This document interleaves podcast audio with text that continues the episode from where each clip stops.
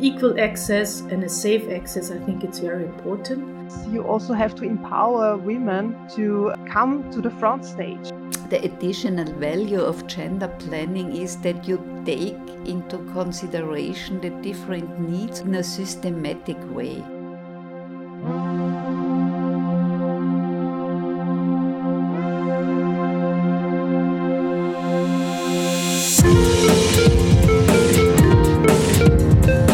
Welcome to Breaking Paradigms, a podcast where we talk about global perspectives on spatial planning in practice and theory by Constanze Frech and Sarah Couchet.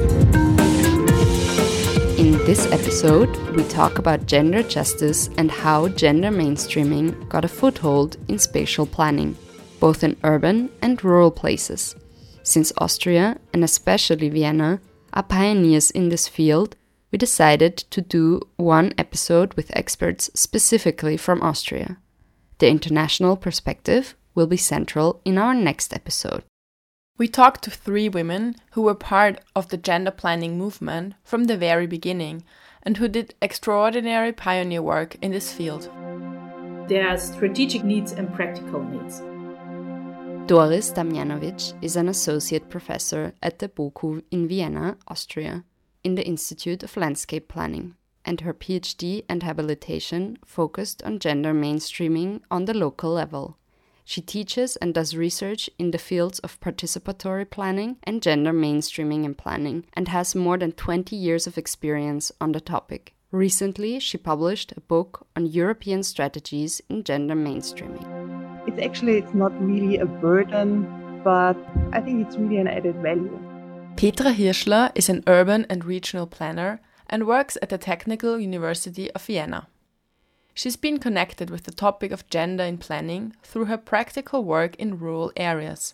Her PhD led her more into depth research on the topic, and recently she was heavily involved in the celebration of 100 years of women's admittance to the Technical University with multiple projects safety and the subjective feeling of security is different between men and women. Eva Kail is a spatial planner and pioneer in the mainstreaming of gender in planning. She was the first head of the Women's Office for the Municipality of Vienna, and currently she runs a unit which focuses on gender planning issues in the Executive Office for Construction and Technology for the City of Vienna. She's internationally renowned for her work and for pioneering a practical approach to gender mainstreaming.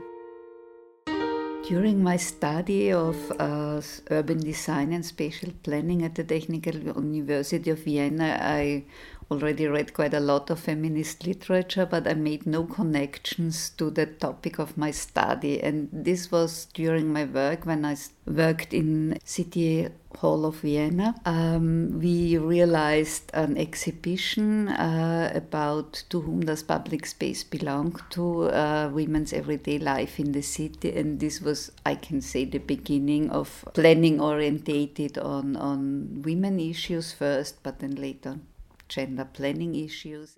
My connection to the topic of gender planning actually started by a coincidence in 2001. At that time, I was still working with a, a regional planning office, and uh, I, it was just a phone call by a regional manager of a province in Austria, a very, yeah, a more rural province actually, and they had a request to start a project in the field of gender mainstreaming. And I was asked to develop a project. And at that time, I didn't know anything about gender planning because when I was educated, it wasn't a topic at all in the curriculum. And also, uh, I was already working for three years that time in regional planning. Uh, and also in these three years, the topics didn't occur. So I started researching, and uh, I must commit that it was a very special thing getting into this gender planning because it really changed my perspective a lot on how planning is done, how uh, people represented in planning, and how we deal with people uh, in spatial planning. How would you define gender planning, and what are the gendered aspects of planning? What we really try, uh, what I assume is that gender approaches in planning, but also we are also in a university with a lot of natural sciences and engineering. Uh, that we really want to support the everyday life situation of people in their different life phases and also to open a perspective for sustainable development on all planning levels. But to make it a little bit more clear, what does this mean? Uh, we try really to first to understand the different perspective and interests of people, user user groups, but how um, how they use the space and consider gender or genders, age, life situation, but also ethnic, cultural, and social background. So it's not only gender; it's a lot of other intersectionalities, which I think are important when you use space or if you participate in the planning process we understand it that it's on one hand an analytic tool to understand how people use space, how people uh, take part in participatory processes. So I think this is one part. The other part is really to integrate a gender perspective from the. It's a very pro, uh, planning is a very process oriented uh, discipline. So it's very important to start from the beginning on to think about gender issues from the uh, uh, analysis to the different stages of the planning uh, process. Really also when you when you formulate the objectives but also when you think about implementation measures. So it's a it's very important to think uh, agenda as an analytic category in all stages of the of the planning process. And then it's a question also of culture i think. So that's another level that you have to think about what's what are your values in planning? For whom are you planning? What is your um, uh, yeah attitude when you think about planning? For whom? I'm coming from a, a gender approach. I think it's also to really clarify what are your values and where you want to go. So i think you have there are a lot of dimensions when you are talking about uh, gendered approaches or gender in planning.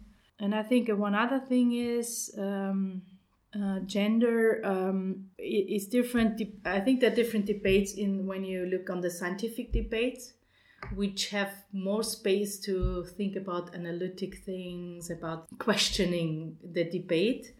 And then we are working very practical with the administration, with the cities, also with rural municipalities I think it's very important to think uh, on what level you are at the moment and which people you're talking to, which stakeholders are here. So I think you have on one side you have to also be a, a little bit be pragmatic uh, to really bring it also to the to the people or to the planners and to the the, the practitioners. And uh, when we debated in uh, with the city of Vienna or also in the book uh, we have quite a broad of understanding of, of, of the gender approach. So as I said before, we it's not only the gender category or sex category. We, we think a lot about other categories like age, race, ethic, and social background, or also the big debates on sexual orientation. So it's a broader debate on the scientific level, I would say. And gender planning is actually inside everything, I would say.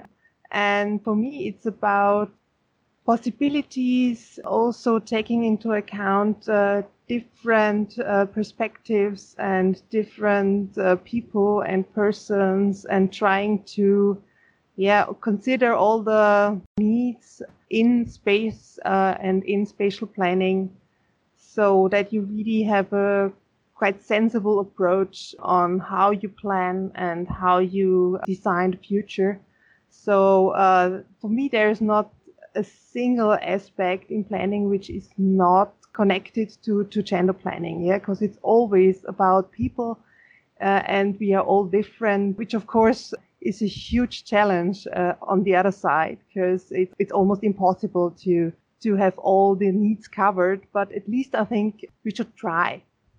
So this is my definition actually on gender planning.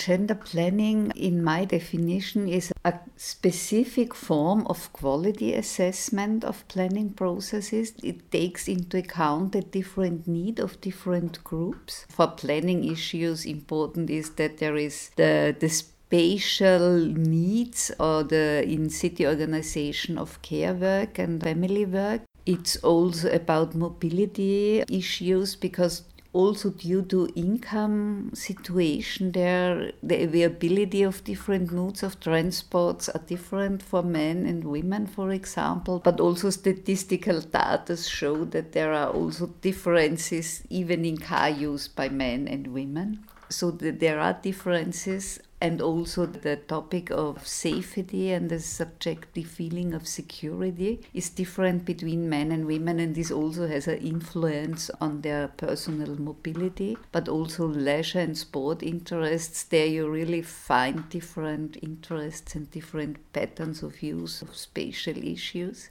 And gender planning the additional value of gender planning is that you take into consideration the different needs of different user groups or potential user groups in a systematic way and in regard of a fair share of space or financial means. And I think the value of this topic takes place when it comes to the situation that you have to decide conflicts of targets.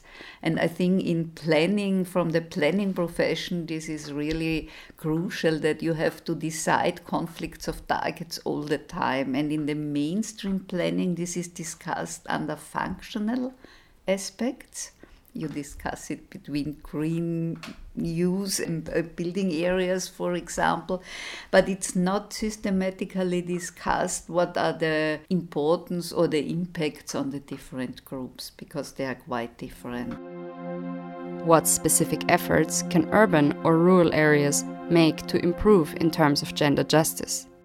There is indeed a big gap between urban and rural areas in rural areas, uh, women, and then it comes again to these typical gender roles, are not very well represented in politics, and of course, then have a far smaller influence on how communities develop, even though if they are actually often the ones who keep the social life alive uh, in these rural areas because they are taking care on the social connections and so on, but they are not represented on the political side. It's really hard to change behaviors and perspectives on exactly those things. And it's even harder in rural areas because uh, it's a question of generations because they are far more connected to their traditions. And of course, you also have to empower women to come to the front stage. Yeah. Because it has to do a lot with self-esteem, actually. Yeah that you really have to take the responsibility and have to be um, yeah the one or the person then in the first line which is not so so easy to take in especially smaller communities.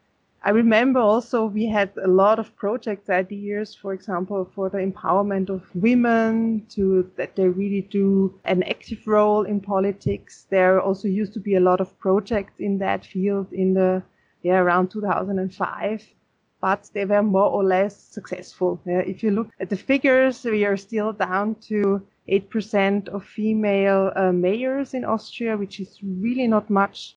And the funny statistic is that there are more mayors with the name Joseph than females. Yeah, so this is just a yeah a funny thing, but I also see that over the years there has been a small increase, but it's really a very very long process. If you look on the federal level, there the developments are much, much faster. We have more female ministers now than male ones. So you see um, the upper the level gets, the faster uh, gender planning or the gender representatives are uh, implemented. But if it really gets to the very small size and uh, rural areas, it takes a long, long time. And also, I must say that there was a peak on gender projects um, around 2000, 2010, where there, this was really a top topic. Uh, there were plenty of, especially European Union programs to push gender uh, equality on all levels and also in all fields, but this is more or less gone. Now you can say, okay, it's mainstream by now. I wouldn't say that but at least it's somehow still on the agenda, but not with such a importance, I would say.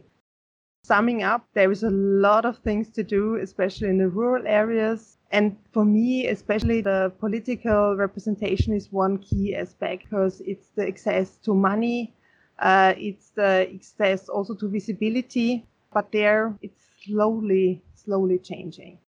And there's often also this excuse that there are no qualified females, which is just bullshit. Yeah. And but what I also learned is that you just have to insist on that. Yeah. That from I, for me, for example, made up the rule that I'm not playing a quota female anymore. So if there is not at least the second female or even 50% of females, I don't participate in the conference or yeah, what, whatsoever. Yeah, because I think there are, it's absolutely possible that you have uh, equal representation of males and females, and it's just not true that there are not enough qualified colleagues outside in every field, actually. Yeah. In planning, we always have uh, the goal or the objective that we not only want uh, to analyze something, we all want to to implement something or have ideas how you can really implement it in in the everyday life practice. So i think it's a good question how you can improve it and i i, I like the idea. There's a colleague i think she's working in the global south uh, molly she said there are strategic needs and practical needs. And when you're working on on site i think it's more the practical needs that you try to support the people that from the gender perspective it's important that people have an equal access to space, an equal access and a safe access. I think it's very important. And I think the limit is still that um, planning is very influenced by social things, like as I think two days ago we had the equal pay day.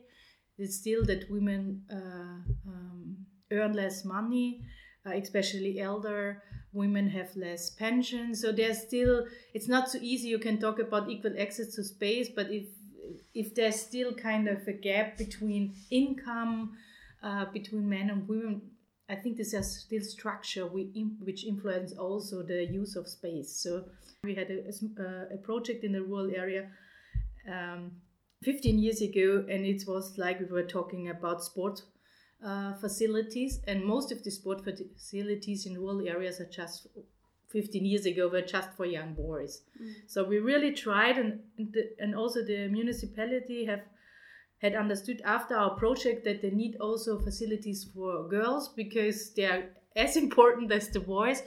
And I think the other thing is um, when you do participatory planning, I think. Uh, like as I said, if you have this kind of uh, networks in rural areas, it's quite good to work with them so you can reach the people there and you have to think how you can integrate the different people and how you organize your your participatory things that people get really engaged in these processes. And i think there has done a, there have been a lot of new ideas really to integrate people and i would say there was a big uh, change in how you do participatory planning really to get reach kids to reach uh, young women to reach young people to reach elder people. So I think planners discussed this quite a lot the last years in rural, but also in, in urban areas. And I think because you ask uh, also to improve in terms of gender justice, one one point is always uh, to have enough. Uh, uh, that you have like uh, social infrastructure like kindergarten, schools. I think that's an important issue uh, when you talk about gender justice in rural areas, but also in urban areas. And I think that's much better in urban areas. And it depends also on the provinces how they organize um, uh, kindergartens and schools. I think that has a big influence on the everyday life situation, especially of women with kids, but also family with kids. And so I think that's an important point. And as I said, when we discuss uh, planning, there are these more practical needs really to think how you can support the everyday life. But on the other uh, uh, hand, you have to really think to really implement it uh, on a strategic level. That you have it when we talk about planning that that you have it in the laws, that you have it in the strategic documents, in the strategic.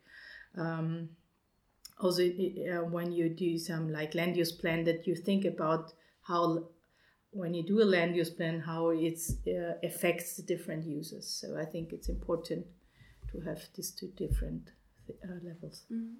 from my part i can think more about uh, the urban level because this is the background of my experience. And we have now i can say it's almost 30 years now, and we have realized different pilot projects and pilot processes and some successes to implement gender issues in mainstream processes on different planning levels. So, to summarize, I would say it's um, it's very evident and very easy to un- understandable if you are on the lowest uh, really design level of, of public space so there it's very clear and very evident we have um, made. And this is really our ideal typical story of a gender sensitive park design for example because there it was really from a social scientific research project talking watching children and youngsters in the parks talking to them to uh, and to make it quite clear that we have a problem that girls disappear out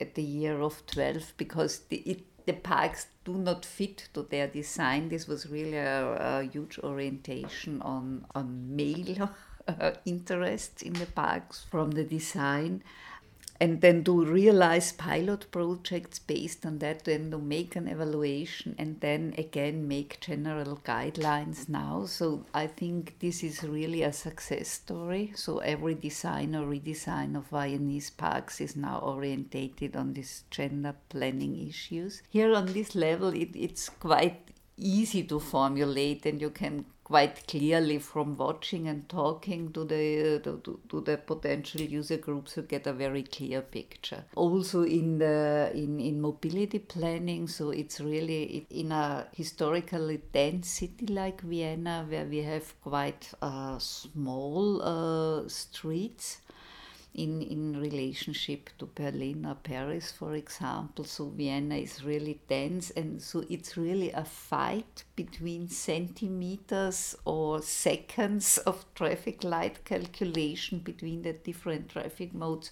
So here it's also quite clearly because data show that uh, public transport and walking is female dominated and car use and biking is male dominated. And then it's very interesting to have this this gendered look on if you have to decide and this is again all the time a conflict of different traffic modes and to in the advantage of which group these decisions are made. So here it, i think it's really quite clear and so I think we agree that there is there should be a minimum of density of all the reasons for public transport and and shops and shopping facilities and, and urban life. You need a certain density but from the, a gender perspective there should also be an upper threshold on taking into consideration that it also needs a certain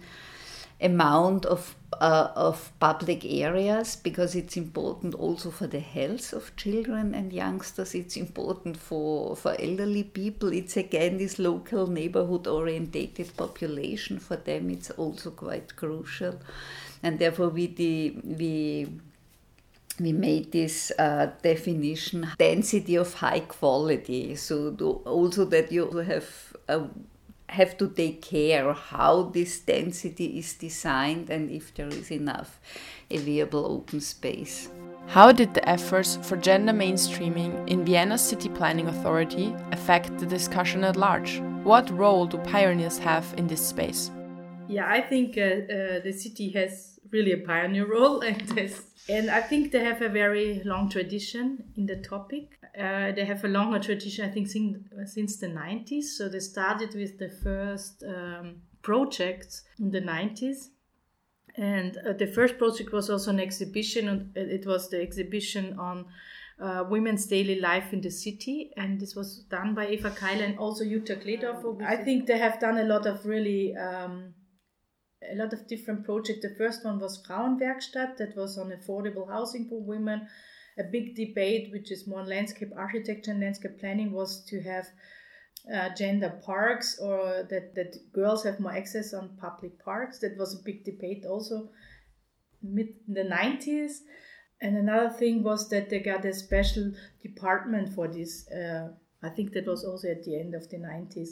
So they really had, uh, that was a department uh, with uh, three women who really tried to support these ideas and bring it in all different other planning departments. Well, and we had the chance then at the big, I think it was 2011 or 12, to to bring all example together and and make kind of a systematic book out of it. So we tried uh, together with not only we did it we did it with uh, the departments of the city. We brought uh, together all the experience also from land use planning but also like i said before from park planning to bring this idea together. And we discussed this for quite a long time. It was also very controversial debate.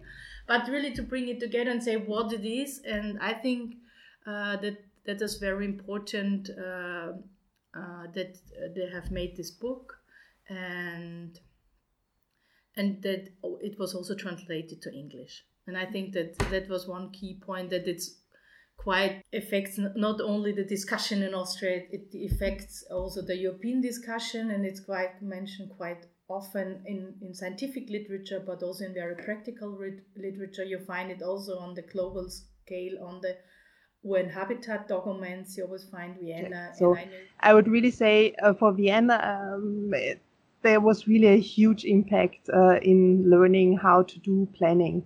And um, I think also a lot of the rural areas can learn from that processes. There is not just yet the awareness of the importance, but I think, yeah, by just knowing the projects, by talking about it, I think they can learn or they, they can see the added value that, that integration of the topic brings to all the plannings. And it's actually, it's not really a burden, but I think it's really an added value.